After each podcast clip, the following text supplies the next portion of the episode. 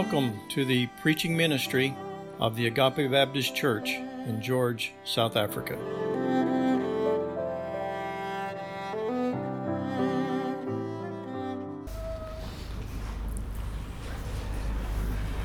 Good morning, all. Morning. Nice being with you this morning, and it's my privilege to do the preaching. And I thank the leadership for asking me to have a chance to preach, and I thank them for that privilege that they gave me. Would you please open your Bibles at Luke chapter 7? Luke chapter 7, and the portion I'm going to deal with is verses 16 to 29. You will see that the heading is Two Principles of Faith. And um, I'm going to speak in Afrikaans. So if something is not clear and you do this, then I'll repeat that in English. so uh, we'll, there's somebody that doesn't understand what I'm saying. Ek sal dit in Afrikaans sê.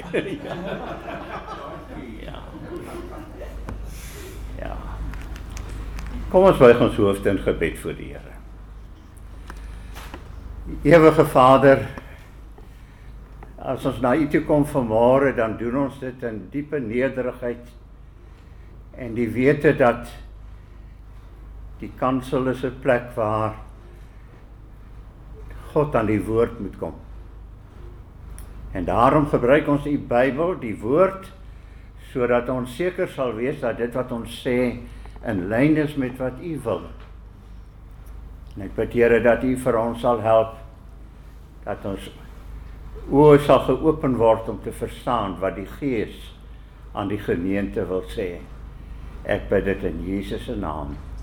Amen. Nou ek gaan nie die skrifgedeelte vir u formeel voorlees op hierdie stadium nie.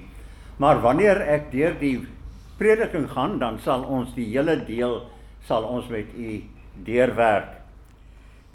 Nou onlangs moes ek 'n getuigskrif voorlê. Uh iemand wat iets oor my moet sê. En 'n getuigskrif is iets waarvoor predikante gewoonlik bang is want kinders wat jy nooit gesien het, die kom sê, "Ag pastor, would you please give a testimony or a testimonial on who I am?" So dan is dit nou vir jou dan moet jy nou al die mooi goed sê wat jy behoort te sê vir die kind wat 'n getuigskrif nodig het. Maar kan jy jou voorstel dat 'n mens 'n getuigskrif kry van God? Dat God vir jou 'n getuigskrif gee. Nou daar's ten minste 3 persone in die Bybel wat so 'n getuigskrif ontvang het van God. Daar mag meer wees, maar ek het gedink ek wil vir julle noem van die 3 wat ek vanmôre wil hê so 'n bietjie onder die vergrootglas moet neem. ons ons lees byvoorbeeld en ons het die afgelope tyd na die prediking geluister wat Pastor Daniel baie goed gedoen het en Brian wat nou oor see is en vir ons verduidelik het oor Abraham. Nou let 'n bietjie op wat sê Paulus by Romeine hoofstuk 4 vers 3. Want wat sê die skrif? Abraham het in God geglo en dit is hom tot geregtigheid gereken. Wat 'n getuigskrif. God sê omdat hy geglo het, daarom sal God vir hom dit tot geregtigheid reken. Nou ek ken ook die boek Job in die Bybel, nie baie mense lees dit nie. Maar Job is ook so 'n persoon wat 'n getuigskrif van God ontvang het. Ons lees byvoorbeeld in Job hoofstuk 1 vers 8 en die Here vra die Satan: "Het jy ag gegee op my knegg Job? Want daar is niemand op die aarde soos hy nie." 'n man vroom en opreg. Godvreesend en wat afwyk van die kwaad. Wat 'n getuieskrif. Merkwaardig. Maar dan kom ons by Johannes die Doper, die skrifdeel wat ons vandag na kyk. En ons lees byvoorbeeld daarso by vers 28 wat die Here Jesus oor hom sê. Hy sê by vers 28 want ek sê vir julle onder die wat uit vroue gebore is is daar geen profeet groter as Johannes die Doper nie. Nou net voor dit het die Here Jesus vir die skare mense met wie hy praat, het hy vir hulle gevra: "Wie het julle uitgegaan om uitgegaan om te sien? 'n Profeet? Ja, ek sê vir julle, nog baie meer as 'n profeet." Ja, die getuieskrif wat die Here Jesus oor Johannes die Doper gee, is dat hy 'n merkwaardige gelowige was. Nou kan ek sê dit klink vir my as ek dit so moet stel dat Johannes die Doper is iemand wat jy na kan opkyk as jy wil weet wat is geloof. Hy is ene wat uit vroue gebore is, sê die wat meer as 'n profeet is, wat getrou was en van hom kan daar dus gesê word dat hy werklik 'n gelowige is. 'n Mens sou kon sê, kom ons kyk na hom om te weet hoe ons moet glo. Dit is daar's nie allerhande vrae wat hy vra nie, sou mens dink. Maar helaas, as ons kyk na die skrifdeel wat voor ons is, gaan ons ontdek dat hierdie skrifdeel leer ons dat geloof is 'n stryd. To believe is a struggle.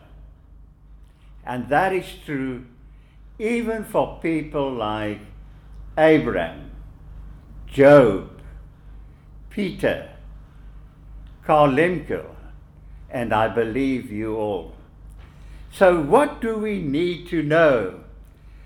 we must know the principles that guides or protects the faith practice. And I'm going to invite you to look at two principles this morning, and there might be more which you would like to discuss, but these two I'm going to deal with this morning. Die eerste ene is geloof in God het niks te doen met menslike denkwyses, oortuigings, begeertes of idees nie. Kom ons lees daarvan vers 26 tot 23 van Lukas hoofstuk 7.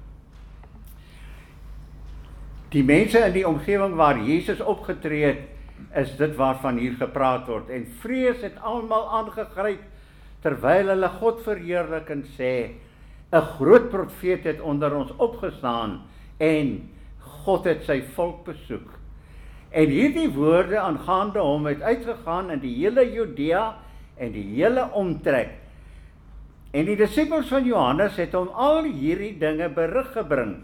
En Johannes het seker twee van sy disippels na hom geroep en hulle na Jesus gestuur en gesê: "Is u die een wat sou kom of moet ons 'n ander een verwag?" En toe die manne by Jesus kom, sê hulle Johannes die Doper het ons na u gestuur en gesê is u die een wat sou kom of moet ons 'n ander een verwag en in dieselfde uur het hy baie mense genees van siektes en kwale en bose geeste en ander en, en baie blindes het die gesig geskenk en ja en Jesus antwoord en sê vir hulle gaan vertel aan Johannes wat julle sien en hoor blinde sien weer. Krepeles loop. Melaatses word opgewek en gereinig. Dowes hoor, dooies word opgewek. Aan armes word die evangelie verkondig. En salig is elkeen wat aan my nie aanstoot neem nie. Ek sal bly wees as u saam met my kan fokus op die prentjie wat die skrif vir ons hier teken. As u dit in die gedagtes kan sien, dan het ons hier te doen met Johannes die Doper van die van wie die Here Jesus sê dat wat van men, manne wat uit vroue gebore is, is daar geen profeet groter as Johannes die Doper nie. Dit is dieselfde Johannes die Doper wat 'n ruk vroeër by Lukas 3 vers 15 en 17 die volgende sê. Hy was besig om te preek en die volk was vol verwagting en almal het hulle begine afvra of Johannes nie miskien die Christus, die Messias is nie. Daarop gee Johannes aan hulle almal die antwoord: Ek doop julle met water, maar my meerdere kom en ek is nie werd om sy skoene los te maak nie. Hy sal julle met die Heilige Gees en met vuur doop. Hy het sy skop in sy hand en hy sal sy dorsvloer deur en deur skoonmaak. Die koring sal hy by sy in sy skuur bymekaar bring, maar die kaf sal hy met onblusbare vuur verbrand.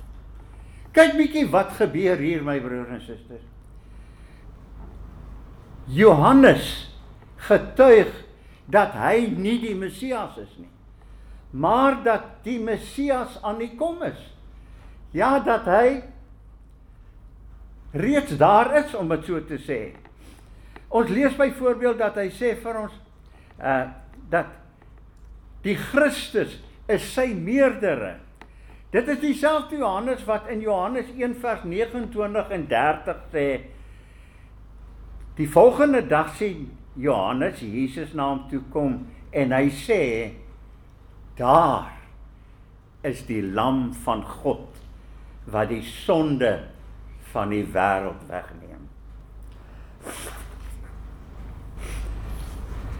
Met watse belydenis hy sien die Here Jesus. Hy erken hom as die Messias en hy sê vir die mense dit is die Messias. Hy is die een wat sondes gaan wegneem. Ja, dit is hy van wat dit is Johannes die Doper sê, dit is hy van wie ek gesê na my kom 'n man wat voor my geword het, want hy was eerder as ek. Kyk hoe Johannes die Doper die aandag weg van homself afwys na die Here Jesus. Hy sê kyk, dit is die Messias. Johannes die Doper is diep oortuig dat die Here Jesus die redder is wat sou kom. Ja, dis dieselfde Johannes die Doper wat nie geskroom het toe die koning Herodes verkeerd doen om hom in die publiek te te gaan nie. Ons lees byvoorbeeld in Markus 6 vers 17 en 18. Maar Herodes self het gestuur en Johannes gevange geneem en dan hom in die gevangenis geboei van wie, van wie Herodias die vrou van Filippus sy broer omdat hy met haar getrou het want Johannes het aan hom gesê dit is u nie geoorloof om u broer se vrou te hê nie 'n mens kan amper sê Johannes die doper ry op die golf se punt hoe op die kruin hy is in beheer hy glo wat hy glo en hy stap selfs die koning tegemoet en hy sê vir hom: "Jy doen verkeerd. Dit sonde wat jy doen." Dit lei daartoe dat hy in die gevangenis beland. En nou sit hy hier in die tronk. Hy hoor al hierdie dinge sy eie disippels kom vertel hom, jy moet sien wat doen die Here Jesus. Jy moet hoor wat hy alles verkondig. Dis net te wonderlik. En dan beleef Johannes die Doper this giant of faith hoe dat twyfel in sy hart kom lê vertwyfeling en hy roep twee van sy disippels nader en hy sê gaan asseblief na die Here Jesus toe en vra vir hom is u die een wat sou kom of moet ons iemand anders verwag? Kan jy sien hoe dat daai twyfel aan hom knaag en vir hom minder effektief maak om dit so te sê? Ja, Johannes is besig om koue voete te kry. Sy volhardende geloof en sy teenkanting teen ooglopende sonde. Ja, hier sit hy in die tronk en daarom stuur hy sy disippels om by Jesus te hoor. Hy hoor wat die Here Jesus doen. Maar Jesus voldoen nie en jy moet mooi oplet aan al die vereistes wat Johannes stel nie wat in sy kop is nie. Hy het sterker, meer konfronterende gedrag van die Here Jesus verwag. Die Here Jesus self het by geleentheid gesê in Lukas 4 kan jy daarvan lees by vers 18 en 19. Die gees van die Here is op my omdat hy my gesalf het om die evangelie aan die armes te bring. Hy het my gestuur om die wat verbrysel van hart is te genees, om aan gevangenes vrylating te verkondig en aan die blindes herstel van gesig, om die wat gebroke is vry uh, in vryheid weg te stuur, om die aangename jaar van die Here aan te kondig. En nou sê Johannes hier in sy hart: "Maar hier sit ek in die tronk." En Jesus het nog niks gedoen om my uit te haal nie uit hierdie plek nie. sien jy hoe dat die twyfel sy geloof opvreet klaar maak. Maar Johannes die Doper is nie alleen nie my broer en suster. U onthou seker toe daar gepreek is oor Abraham hoe dat hy nadat hy 25 jaar gewag het dat die belofte moet nou waar word. Toe sê dit kan nie meer so aangaan nie. Toe die Here weer sê jy sal 'n seun hê.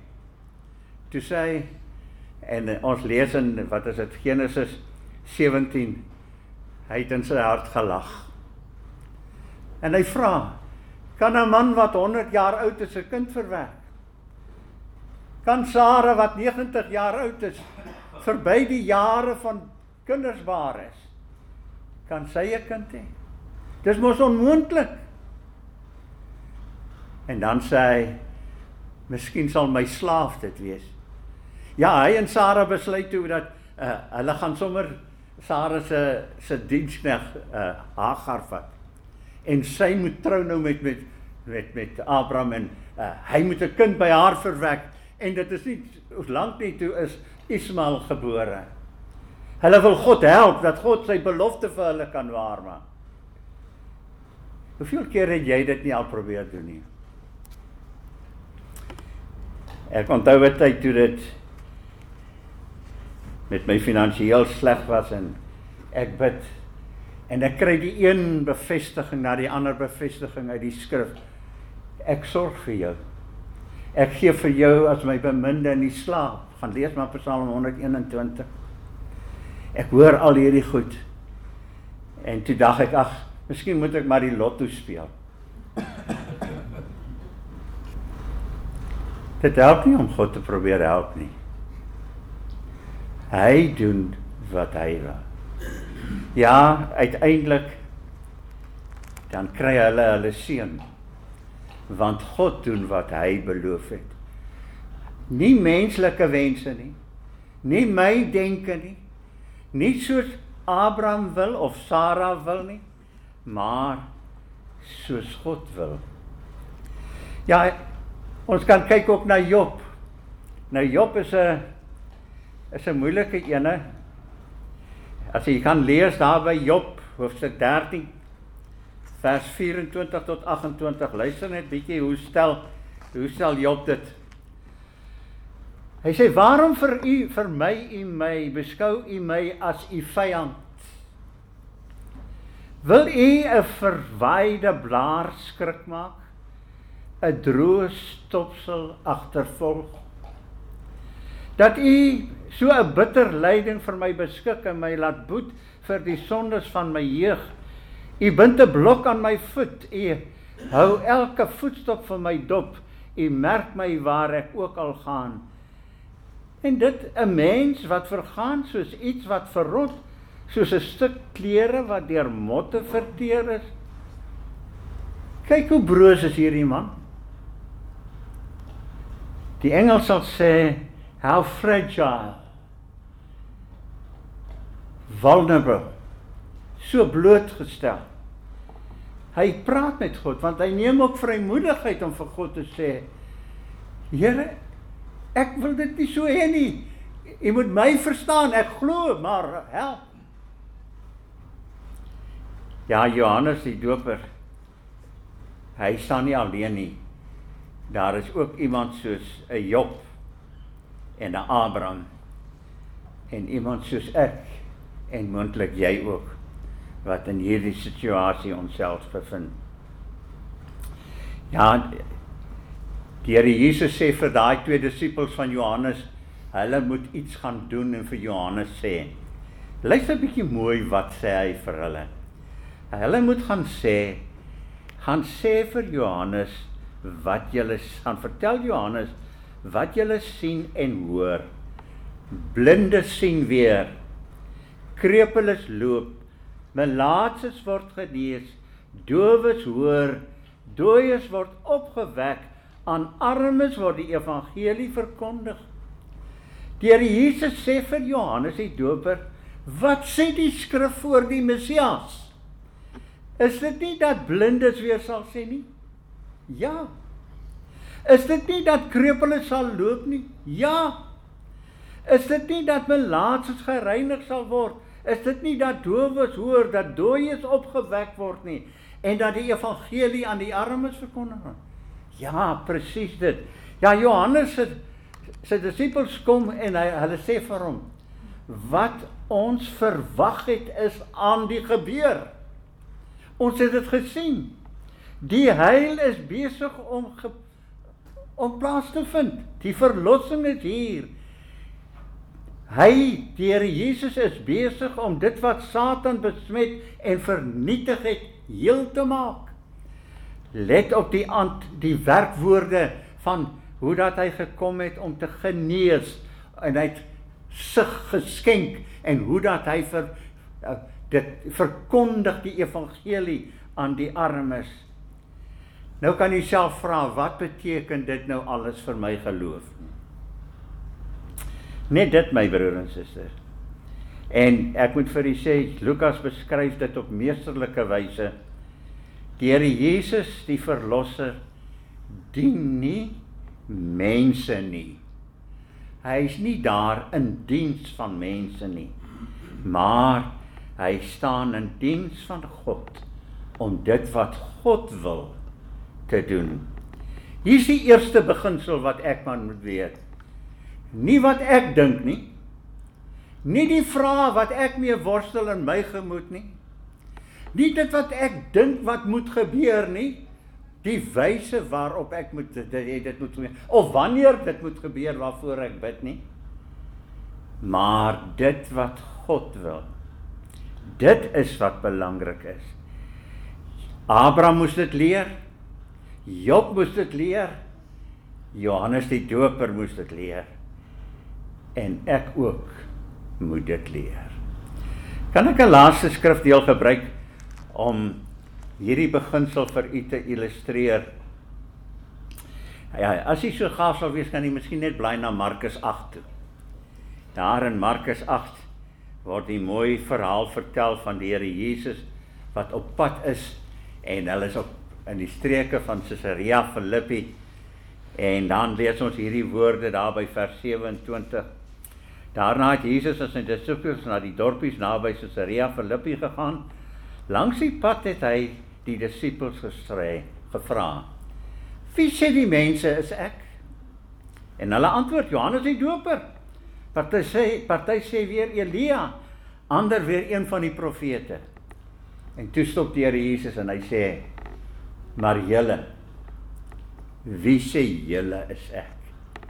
En hulle antwoord: Uh Petrus antwoord hy sê u is die Christus. Hoor jy so u is die Messias. Nou as ons verder lees, sien ons dat die Here Jesus begin vir hulle vertel. Jesus sê dat hy as seun van die mens baie moet ly en deur die familiehoofde en die priesterhoofde en die skrifgeleerdes verwerp word en gedood word. En dit het hy openlik uit reguit vir hulle gesê. Toe het Petrus hom op sy geneem en hom begin berispe. En hy het hom uit hom egter omgedraai en sy disippels gekyk en vir Petrus gesê: Moenie in my pad staan nie, Satan. Want jy dink nie aan die dinge wat God wil hê nie, maar wat die mense wil hê. Die woord Satan beteken teestander. Nou as jy daai prentjie sien, hier's die Here Jesus by sy disippels. En Petrus het sopas bely, hy's die Messias wat die waarheid is. En toe sê Jesus, ja, maar hierdie Messias gaan nou sterwe, gaan gemartel word. Toe kom Petrus en ek kan hom sien, hy vat hom so aan die skouer. En hy vat hom so 'n bietjie eenkant toe. En hy sê, Here, ek wil nou nie uit my beerd uit praat nie. Maar U is die Messias. U is die koning van Israel. Moenie hierdie dinge praat van lyding en doodgaan nie. U het gekom om op die troon te sit.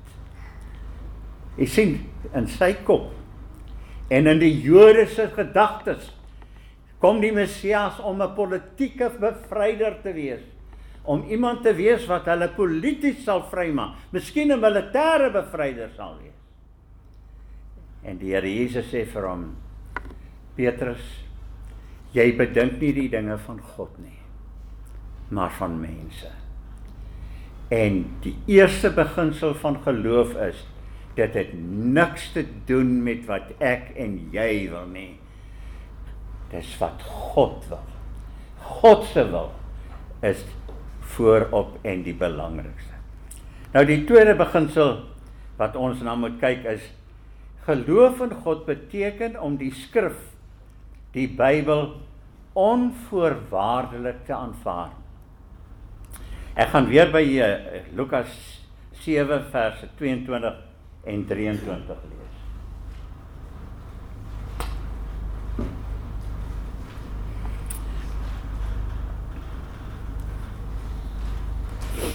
Sy antwoord aan die eh, boodskappers was: "Gaan vertel vir Johannes wat julle gesien en gehoor het.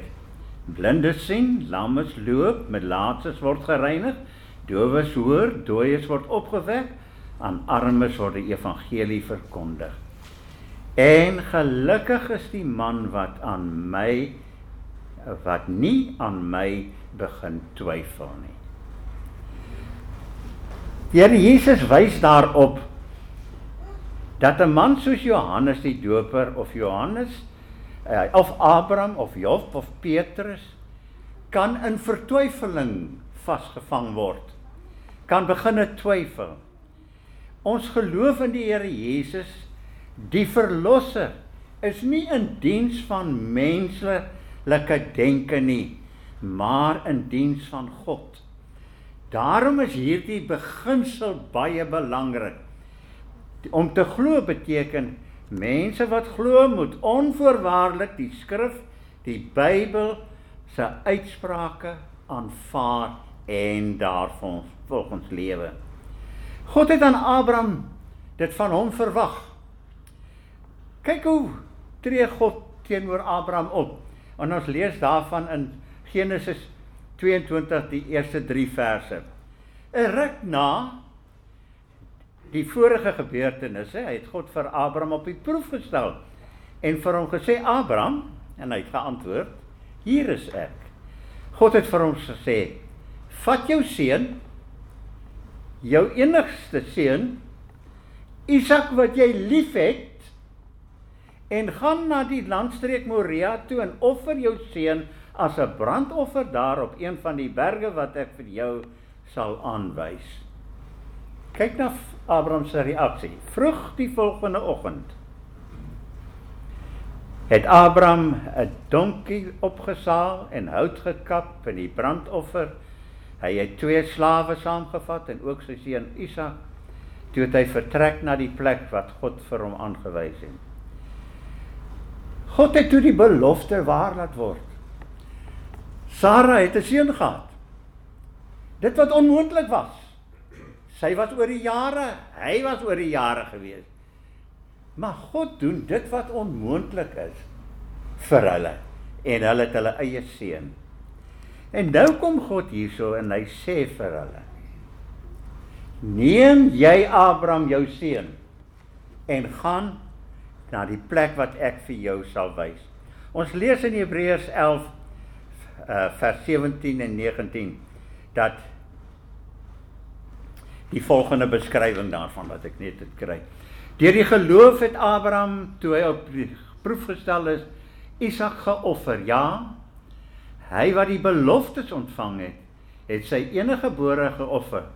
Aan wie gesê is in Isak sal jou nageslag genoem word, want hy het gereken dat God mag het homself uit die dode op te wek. Daar het hy hom ook om so te spreek ter hom terug ontvang. Kan jy die storielyn volg? Hier gaan Abraham. Hy het nou die opdrag van God gekry en hy het vir Isak twee slawe en hulle die donkie en hy goed gelaai op die donkie en daar gaan hulle. En toe hulle naby die plek kom, toe kom God en God sê vir hom uh, uh, daar die plek en hy begin loop. Los die slawe daar en terwyl hulle so loop, toe sê Isak vir sy pa en ons weet nie presies hoe oud hy was nie, was waarskynlik so tussen 12 en 15, 16 jaar oud die seun. Sê pa, hier's die hout en hier's die vuur, hier's alles wat ons nodig het. Maar waar is die offerlam? En Abraham antwoord hom, hy sê God sal vir homself 'n lam gee. En hulle kom toe op die plek, hulle bou die altaar, pak die hout reg. En die volgende oomblik toe vat Abraham sy seun Isak en hy bind hom vas. Sjoe. Dit moes 'n vreeslike oomblik gewees het. Vir pa en seun. Want die belofte van God is in hierdie seentjie opgeteken. En hy maak hom vas. Dat die Bybel sê nie vir ons of Isak weer iets gesê het nie. Maar Abraham vat die mes en toe hy die mes so optel. Toe roep die engel van God en sê Abraham, Abraham. Sê hier is ek, Here. Toe sê hy moenie jou hand aan jou seun slaan nie. Moenie voortgaan met hierdie nie. En toe hy so opkyk, toe sien hy maar daar 'n bokram het dan die, met sy horings in die bots vasgehak. En hy die daai ram geneem en hom geoffer. Want God bly getrou aan sy woord. As God sê, kan jy dit vertrou met jou hele hart. Ja, jy kan jou alles daarop werp want God sal doen wat hy gesê het. Geloof is 'n stryd. Maar God wil hê ons moet sy woord onvoorwaardelik aanvaar. Ons het ook vroeër gesien toe God toe Job met God gepraat het. Nou as u jouself 'n guns wil doen, kan u gerus hoofstukke 38 tot 41 van Job gaan lees. En dan sal u sien God praat met Job. God praat met hom oor die ryp en die reën, die natuur, die wolke. Hy praat met hom oor die sterrestelsels. Hy praat met hom oor die seekoei en die krokodil, hoe sterk hulle is. Ja. God wys hom hierdie grootheid van wat God kan doen. En God sê: "As ek vir al hierdie goed sorg, in hoe mate sal ek nie vir jou kan sorg nie." Nou dis interessant hoe dat Job reageer. Daarso by Job 42 vers 1 tot 6 lees ons: Nou weet ek dat u alles in staat is en dat u kan uitvoer wat u besluit. Wie is dit wat u bedoeling wou dwarsboom sonder dat hy die insig gehad het? Ek het oor dinge gepraat sê hy wat ek nie begryp het nie. U wonderdade was te groot vir my. Ek het dit nie verstaan nie. U het mos gesê luister terwyl ek praat. Ek sal vra, antwoord jy my. Tot nou toe het ek net gehoor wat mense van u sê. En net vir u sê die ou vertaling sê ek het van hoor sê van u gehoor. Ek het maar nog net gehoor wat mense. Maar nou het ek u self gesien en nou ver, verag ek myself.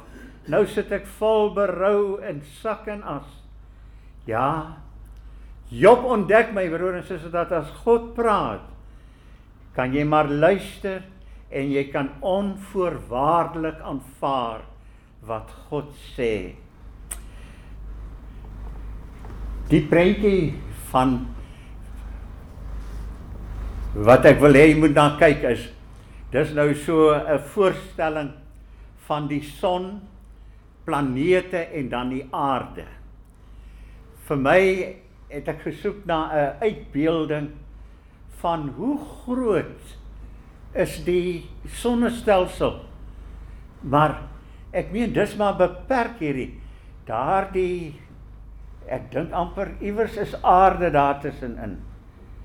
En op daai aarde in George vanmôre is ons hier by mekaar.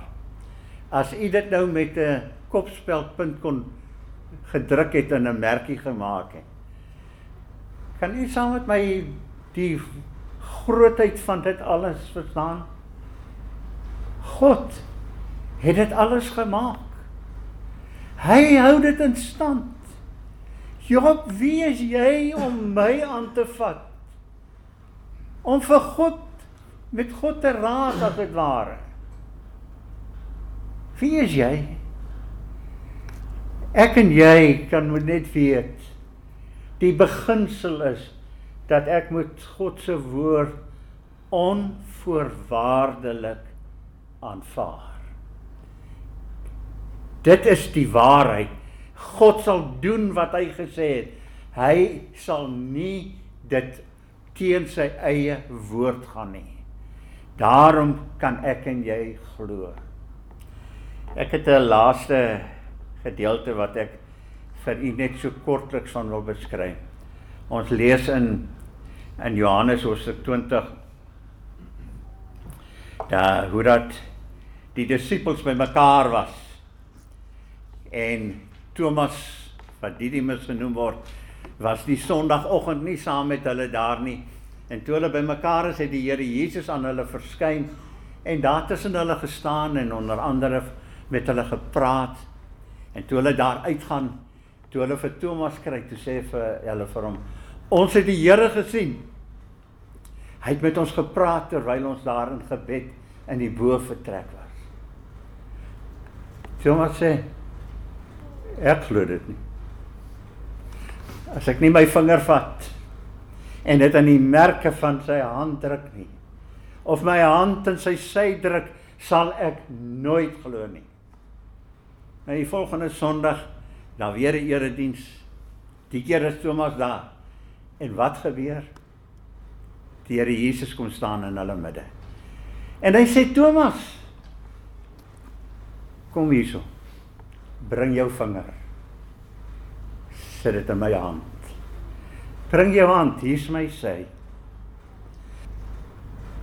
Is die Heilige Gees vanmôre besig om met iemand hier te praat? Vir jou ook sê, bring maar jou vinger. Kom kyk maar. Hierdie woord is die waarheid. Jy kan dit onvoorwaardelik aanvaar en daarvolgens lewe. Dis die beginsel, die tweede beginsel waarvan ek en jy moet kennis neem. Ja, dis nie maklik nie, my broer en suster. Dit is 'n stryd. Maar daar is hierdie twee beginsels wat geloof ten minste hierdie twee beginsels wat dit beheer. Die eerste een is nie dit wat ek wil of dink of in my slimheid weet nie. Maar wat God wil. Geloof staan nie in diens van die mens nie, maar in diens van God.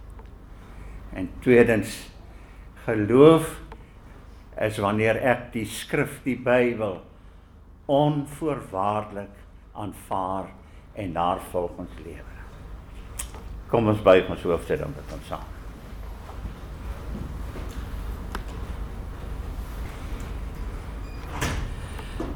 Onse Vader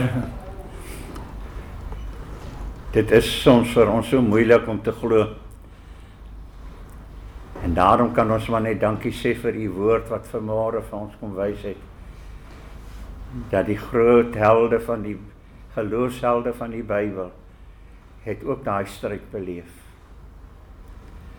Help vir ons asseblief vanmôre om in geloof die woord in ons harte te bære en daarvolgens te lewe. In Jesus naam bid ek dit. Amen.